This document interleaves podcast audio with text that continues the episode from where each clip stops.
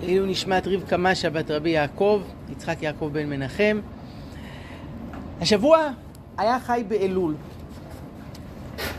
תאריך בו מציינים את הולדתו של רבי ישראל בעל שם טוב, אבי תנועת החסידות. זה יוצא דופן, כי בדרך כלל כשמדברים על גדולי ישראל, תמיד מציינים את מה? את הפטירה. למשל, ל"ג בעומר, זה ההילולה רבי שמעון בר יוחאי, והיה עניין גדול ביום הזה, שבו הנשמה נפרדת ממגבלות של הגוף ומדבקת בשכינה, יש אור גדול שמופיע. אצל רבי ישראל בעל שם טוב, דובר דווקא על יום הולדתו, חי באלול, והוא עצמו אמר, נולדתי בחי באלול, כי באתי לתת חיים לאלול. אלול זה חודש שעלולים לתפוס אותו בצורה קודרת. מן המאזן השנתי, כל עצמאי יודע, אתה צריך להגיש דוח ולראות הכנסות והוצאות, ובסוף מתברר שאני עוד חייב למס הכנסה, ושלא יבואו אליי בטענות. זה מלחיץ, זה מעיק. אפילו השם של הימים האלו, ימים נוראים, הרבה מבינים את המילה נוראים באופן שגוי. אם היינו מחליפים אותה במילה אחרת, מה זה ימים נוראים? ימים מה?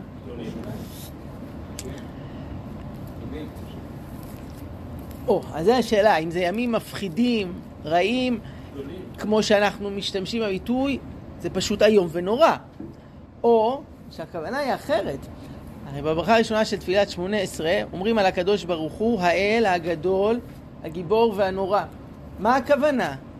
נורא ביחס לקדוש ברוך הוא. הכוונה רע? מפחיד? לא. הכוונה נשגב, עליון, מופלא. גם ימים נוראים, זו הכוונה. ימים נשגבים, ימים גדולים, ימים שיש בהם קרבה גדולה, אהבה גדולה. הביטוי הזה של המלך בשדה, שהאמת היא שעבורנו זה לא דימוי מוצלח, כיוון שאנחנו לא נמצאים כל כך בשדה. בשבילנו שדה זה מי שרוצה לצאת לאיזה טיול בטבע, פעם ב- ייכנס לאוטו, ייסע. הביטוי המקורי המלך בשדה, כי אנשים חיו בשדה, היו יוצאים לעבודה, פוגשים שם את, ה- את המלך. הקדוש ברוך הוא יורד אלינו, איתנו. רבי ישראל בעל שם טוב חי לפני כשלוש מאות שנה, הוא נולד ופעל באוקראינה, אחרי זה החסידות התפשטה בפולין, אה, בעוד ארצות במזרח אירופה, ומאז ההשפעה רק הולכת ומתגברת. זה גם ההתנגדות, ולא ניכנס לזה כי זה נושא לשיעור שלם, שנלחמה בתחילת הדרך בתוקף רב בחסידות בגלל כל מיני חששות, מאוד הושפעה ממנה. בסופו של דבר הייתה השפעת גומלין חיובית של שתי התנועות אחת על השנייה, כך, אמר הרב קוק, פרספקטיבה של 150-200 שנה אחרי. בכל אופן, הכל התחיל מהאיש הזה, רבי ישראל בעל שם טוב, שהשבוע, זה היה היום הולדתו. ויש כאן רב שלפניכם כמה ניצוצות מהתורה הגדולה שלו, שמתחברת מאוד גם לתשובה ולהתחדשות של חודש אלול. רבי ישראל עצמו לא השאיר לנו ספרים, מה שיש לנו זה תורות מתלמידיו, שעברו מדור לדור, והם כבר כתבו את הדברים. אז הנה כמה הערות שמבטאות מיסודות השקפת העולם החסידית והיהודית. בקטע הראשון מובא פה דבריו של רבי נחום מצ'רנוביל, שכותב כך: אין חילוק בעבודתו בין כשעושה מצווה מן המצוות, או כשאוכל ושותה, הכל הוא אצלו עבודת הבורא ברוך הוא. כי מלוא כל הארץ כבודו. והנה בכל דבר יש תורה, אפילו בעולם הזה. דהיינו דברים גשמיים, שורה חיות. דימוי יפה של הרב הדין שטיינזלץ, שבעצמו היה מאוד מקורב לחסידות, לחב"ד, שהוא אמר, הרבה אנשים מתייחסים לאלוקים כמו האבא או האימא הקשישים שלהם, שמאפסנים אותם באיזשהו בית אבות. יכול להיות בית אבות יוקרתי, עולה הרבה כסף לשלם כל חודש, והבן אדם אומר, בסדר, אני אבוא אפילו פעם בשבוע, לבקר שם את אבא שלי. אני אקח איתי את הילדים, נגיד לו שלום, נשב שם חצי שעה, וזהו. אני לא רוצה אותו שהוא יגור אצלי בבית, יותר מדי, מעמיס. אמר שטיינזלץ, יש כאלה שזה המערכת יחסים שלהם עם אלוקים. הם שמים אותו באיזה בית אבות, או לחילופין בית כנסת, שיכול להיות מאוד מפואר, יש מושבים יפים, יש מיזוג חבל על הזמן, יש שלטים על הקירות. יגיעו פעם בשבוע, אפילו פעם ביום. יבקרו אותו, יביאו את הילדים, אבל לא יכניסו אותו אליהם הביתה. ייקחו אותו לעבודה, בהתנהלות היומיום השוטפת, זה too much בשבילם. אבל זאת לא התפיסה היהודית האמיתית, שמלוא כל הארץ כבודו, שלית אתר פנוי מיני, בכל דבר יש חיות אלוקית. הבריאה זה לא אירוע פרה-היסטורי מלפני אה, אלפי שנים, אלא זו התרחשות מתגלגלת, עכשווית, המחדש בטובו בכל יום תמיד. אם לרגע אחד הקדוש ברוך הוא יפסיק לתת את החיות, את הנשמה בעולם, הכל קורס, נמוג. ובכל דבר, לא רק הדברים הרוחניים, תפילה, לימוד תורה, אלא גם הדברים הכי גשמיים, יש שם ניצוץ אלוקי. יש את החיות, את השכינה שמופיעה בכל. אין לך כל עשב ועשב שאין לו מלאך ברקיע שאומר לו גדל המלאך, זה אותו ניצוץ רוחני שנמצא בכל דבר. זאת נקודה שהיא מהפכנית ביחס של האדם לאלוקים ובאופן שבו הוא נותן לקדוש ברוך הוא מקום בחיים שלו. האם זה פינה או שזה בכל מקום בחיים? על גבי זה, תראו מה אומר רבי יעקב יוסף מפולנה, אמ, זה כלל גדול, תראו במקור השני, בכל פעולותיך שתעשה לשם שמיים, תראה שתהיה מיד בעשותך הדבר, יהיה בו עבודת השם, אין באכילתו. שלא אמר שיהיה כוונו אכילתו לשם שמיים, שיהיה לי כוח אחר כך לעבודת השם. הגם שזה גם כן כוונה לטובה. מכל מקום, עיקר השלמות שיהיה בו עובדה לשם שמיים מיד. תראו, זה שיהודי צריך לעשות מעשיו לשם שמיים, זה דבר ידוע, עתיק יומים. הרמב"ם בפרק החמישי משמונה פרקים מעריך בזה שכשאדם ישן, מה הוא התכוון? שאני עכשיו הולך לישון כדי שיהיה לי כוח אחרי זה. ואדם אוכל כדי לתת דלק ואנרגיה לגוף, ואני אוכל אחר כך לעשות מצוות, עושים טובים וכולי. מה שאומר כאן רבי יעקב יוסף מפולנה, זה חידוש עוד יותר גדול מזה. זה לא שאני עושה עכשיו כדי שאחרי כן יצא מזה משהו לשם שמיים, אלא שכרגע ממש, כשאני אוכל את הקורסון הזה, את הכוס קפה, כשאני הולך עכשיו לישון, כלומר עושה משהו מאוד גשמי, גם בדבר הגשמי הזה יש ניצוץ אלוקי שאני מתחבר אליו, מתמזג איתו, מעלה אותו, מחבר אותו אליי. חלק מעניין הברכה זה לעזור לנו להתכוון לזה, להבין שהקדוש ברוך הוא, יש איזה ניצוץ אלוקי ששורה בתוך הדבר הזה. הרי ריבונו של עולם היה יכול לברוא אותנו אה, נשמה בלבד. הוא הכניס אותנו בתוך הגוף הזה, והוא רוצה שנאכל, שנישן, ושנטפל בגוף שלנו. ועל הלל מסופר שהתלמידים שלו ראו אותו הולך לאיזה מקום, שואלים אותו איפה אתה הולך? לעשות מצווה. מה אתה, לאיפה אתה הולך? מה, איזה מצווה? אני הולך לבית המרחץ. אה, לרחוץ את הגוף, להיות נקי, יפה, מכובד. זאת מצווה לא רק בשביל משהו אחר, אה, זה, זה גם נכון שיהיה מזה אולי אחרי זה יהיה לי כוח, אני אהיה רענן, אבל כבר עכשיו, השינה, האכילה, האלוקות נמצאת בכל דבר. יסוד נוסף שמאוד בולט בחסידות זה עניין השמחה. כי בשמחה תצאו ובשלום תובלו, נערים והגבעות יפצחו לפניכם רינה, וכל עצי השדה עמך וכף. זה פסוק מישעיהו. מרבי רבי בונים מפשיסחה, שי"ב אלול, אם אני זוכר נכון, היה יום פטירתו, ממש לפני כמה ימים. הוא אמר כי בשמחה תצאו, שעם שמחה אפשר לצאת מכל המיצרים, וממילא לא יהיה מצטער. זה אומר, איך אני יכול לשמוח כשיש לי כאלה צרות? אז הוא אומר לו, רב שמחה בונים, אדרבה, תשמח, זה מה שיעזור לך לצאת מכל הצרות. מה הפשט? זה לא איזה קסם. איך זה עובד באמת? אני מבין שהרעיון הוא ש... איך אדם יכול להיות שמח כשיש דברים רעים? זה יכול לקרות רק אם הוא מתנשא אל איזשהו מבט עליון יותר מהמבט האנושי. והוא מצליח להתחבר למבט האלוקי, יש משפט, אין רע יורד מן השמיים.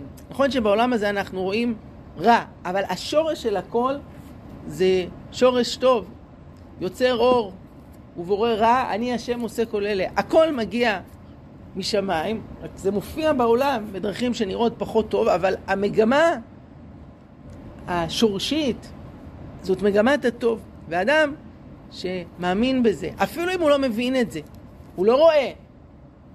מה שנגלה נגד עיניו זה רע, זה כאב, זה ייסורים, אבל הוא מבין שזה משמיים, זה לטובה, זה מכוון, זה מדויק, זה מאפשר לו לקבל את זה באהבה.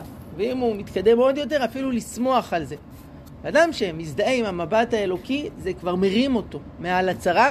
לא בטוח שהצרה תיעלם, אבל היא תראה אחרת לגמרי. שפת אמת היה אומר, אדמו"ר מגור, על כך שההבדל בין גולה לגאולה זה באות אחת. שתי מילים הפוכות לגמרי. הרי מה זה גולה? זה כל הצרות, כל האיסורים. מה זה גאולה? זה כל הטוב שאנחנו מחכים לו. מה ההבדל ביניהם? א', שזה גם ההבדל בין הצרות לבין האוצרות. וא' הזאת של האמונה, של אלוקים, של אלופו של עולם שנמצא בפנים, שאנחנו בוחרים להכניס אותו. זה מבט שלא יעלים את הצרה, אבל יעזור לראות אותה אחרת לגמרי. מה עוד? היה חידוש בדרך העבודה של הבעל שם טוב, כמו שמופיע פה במקור ארבע. שאלו לבעל שם טוב, מהו עיקר העבודה? הלא אנו יודעים ואבותינו סיפרו לנו שבימים קדמונים היו אנשי מעשה מתענין משבת לשבת. ואתם ביטלתם את הדבר הזה. שאמרתם שכל אדם שהוא מתענה עתיד ליתן הדין, שנקרא חוטא שמענה את נפשו. על כן, הגידו נא לנו מה עיקר העבודה. היו דורות רבים שהלכו בדרך של סגפנות, של התנכרות לעולם החומר, תעניות, טבילות שלג, כל מיני מעשים, אה, היום זה נראה לנו קשה לעיכול, אנחנו נמצאים בתפיסה אחרת, במציאות אחרת. אבל הרבה מזה יש לזקוף לזכותו של הבעל שם טוב, ותראו מה הוא אמר. אני באתי לעולם להראות דרך אחר, שיראה האדם להמשיך על עצמו שלושה דברים הללו. היינו, אהבת השם, אהבת ישראל, אהבת התורה, ואין צריך סיגופים. הדרך היא לא בהתנכרות לגוף, בהתעללות בו, אלא בהתקללות והתחברות של האדם עם דברים שהם גדולים ונעלים ממנו, הקדוש ברוך הוא, עם ישראל, התורה. איך זה עומד אה, זה לעומת זה? העניין של הסיגופים הגיע מתוך תפיסה כזאת שיש לאדם נשמה, אבל יש לו גם גוף חומרי, והגוף הזה הוא כל הזמן מרחיק אותו מהקדוש ברוך הוא, מנתק אותו, וכדי שאדם לא יימשך אחריו, אז אין ברירה אלא להסתייג מהגוף, אה, לענות אותו, להימנע מאכילה, לעשות כל מיני דברים שמצערים את הגוף, כדי שאדם לא יתמכר לפינוקים, לחומרנות.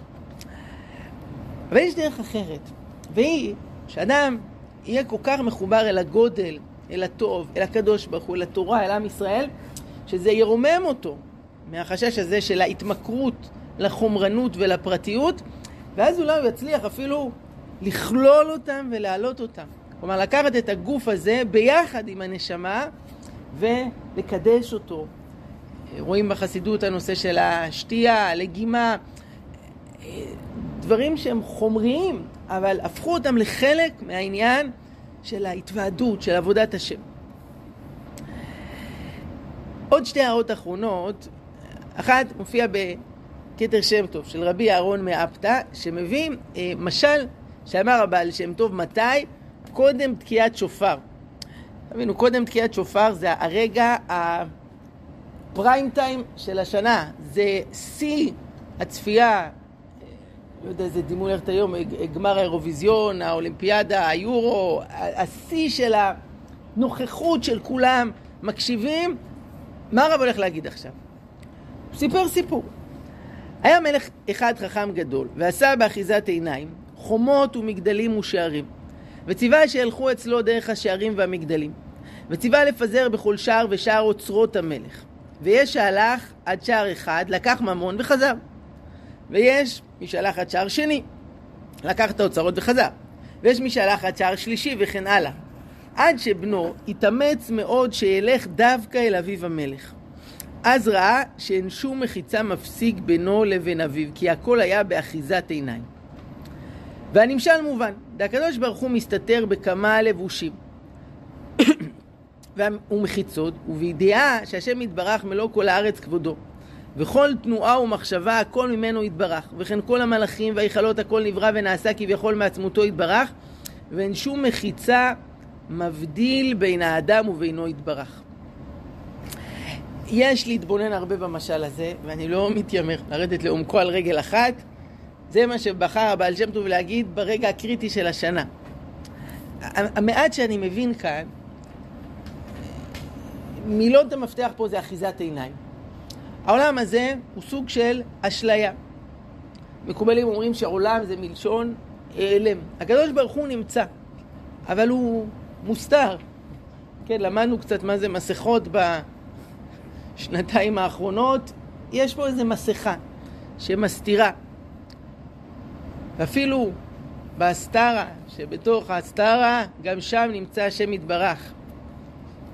איך אומר רבי נחמן, וככה שרים כולם, מה זה הסתרה שבתוך הסתרה? יש הסתרה אחת שאתה יודע שהוא ישנו ושהוא מסתתר שם. אתה לא רואה אותו כי הוא מסתתר, אבל אתה יודע שהוא מסתתר. מה זה הסתרה שבתוך ההסתרה? שגם ההסתרה היא נסתרת. כלומר, אתה לא יודע שהוא פה מסתתר, וכשאתה מסתכל, אז לנגד העיניים זה נראה עולם שהוא מסתדר מצוין כביכול, בלי אלוקים. המדענים יוכלו לתאר כל מיני חוקים פיזיקליים, ביולוגיים, כימיים, איך המערכת עובדת, ועד כדי כך שיהיו אנשים שיעזו להגיד שבאמת אין, הכל טבעי, הכל מטריאליסטי. אבל יש פה אחיזת עיניים. והבשורה הטובה של הבעל שם טוב, שהרבה יותר קל לחשוף אותה ממה שנדמה. עוד מעט נקרא פרשת ניצבים, כי קרוב אליך הדבר מאוד, בפיך ובלבבך לעשותו. קרוב זה לא אומר שזה קל, צריך לעשות פה מאמץ, אבל זה קרוב. בעל שם טוב אומר פה, אדם, כל אדם, כל יהודי שבאמת רוצה להתקרב להשם, לא בשמיים ולא מעבר לים, זה, זה מעבר לפינה, זה קרוב, זה כאן. מה הוא צריך? לרצות ללכת אל המלך. צריך לזכור שיש פה הרבה דברים שנראים מאוד מרשימים, אבל זה אחיזת עיניים. יש את הקדוש ברוך הוא שנמצא משנייה מעבר לזה. אם האדם יעשה את הצעד וייכנס פנימה. והדבר האחרון, היסוד השישי שמובא פה, רבי אפרים מסדליקוב, דגל מחנה אפרים, כמדומני הוא היה נכדו של הבעל שם טוב. ואומר כך, יש לומר בזה דרך רמז, על פי הידוע מאבי אדוני זקני.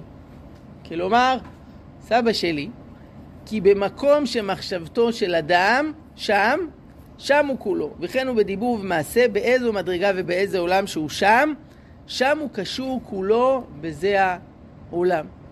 זה משפט מפורסם שבמקום שהמחשבה נמצאת, שם האדם נמצא. זה מזכיר את המשפט של רבי שניאור זלמן מלאדי בעל התניא, שדרך אגב גם הוא נולד בחי באלול, שאמר, תחשוב טוב, יהיה טוב. כן, זה לא אודי דוידי, בעל התניא, והעיקרון שעומד מאחורי זה, איפה נמצא האדם? האם העניין הפיזי הוא הקובע, או שהמחשבה היא זאת שמכריעה? אה, שמעתי לפני כמה ימים אה, דבר מרתק. יש באוניברסיטת הרווארד בארצות הברית מעבדה למחקר העושר. חוקרים מה זה עושר, איך להגיע אליו. עומד בראשה חוקר בשם דן קסלר.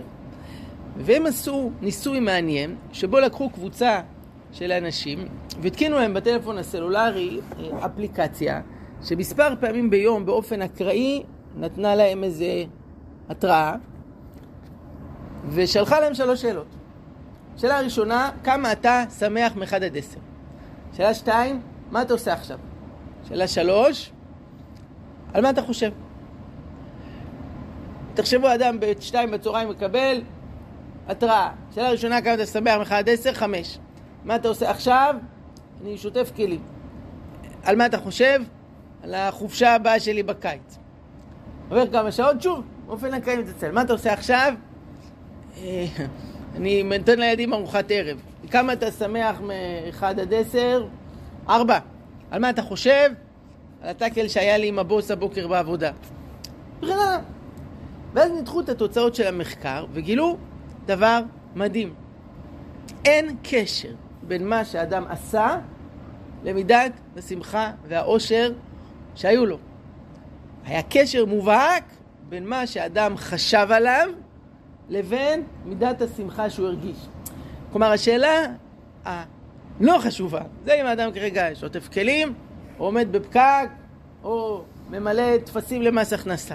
השאלה היותר חשובה זה מה ה-state of mind, מה המצב הנפשי, על מה האדם חושב, וזו הבשורה הגדולה, כי מה האדם עושה, לא תמיד זה בבחירה שלו. יש דברים, מה לעשות? נתקענו, ואנחנו בבידוד, וצריך לעשות סידורים, ולנקות את הבית, וקניות, לטפל בילדים. מה לעשות? אני צריך לעשות את זה, אבל לא אוהב את זה. אבל אני כן בוחר, וזה הדבר שמשפיע על האושר, מה אני חושב, מה, ממילא מה אני מרגיש, וזה מה שאומר רבי אפרים מסדליקו בשם סבא, רבי ישראל בעל טוב, במקום שמחשבתו של אדם, שם הוא כולו.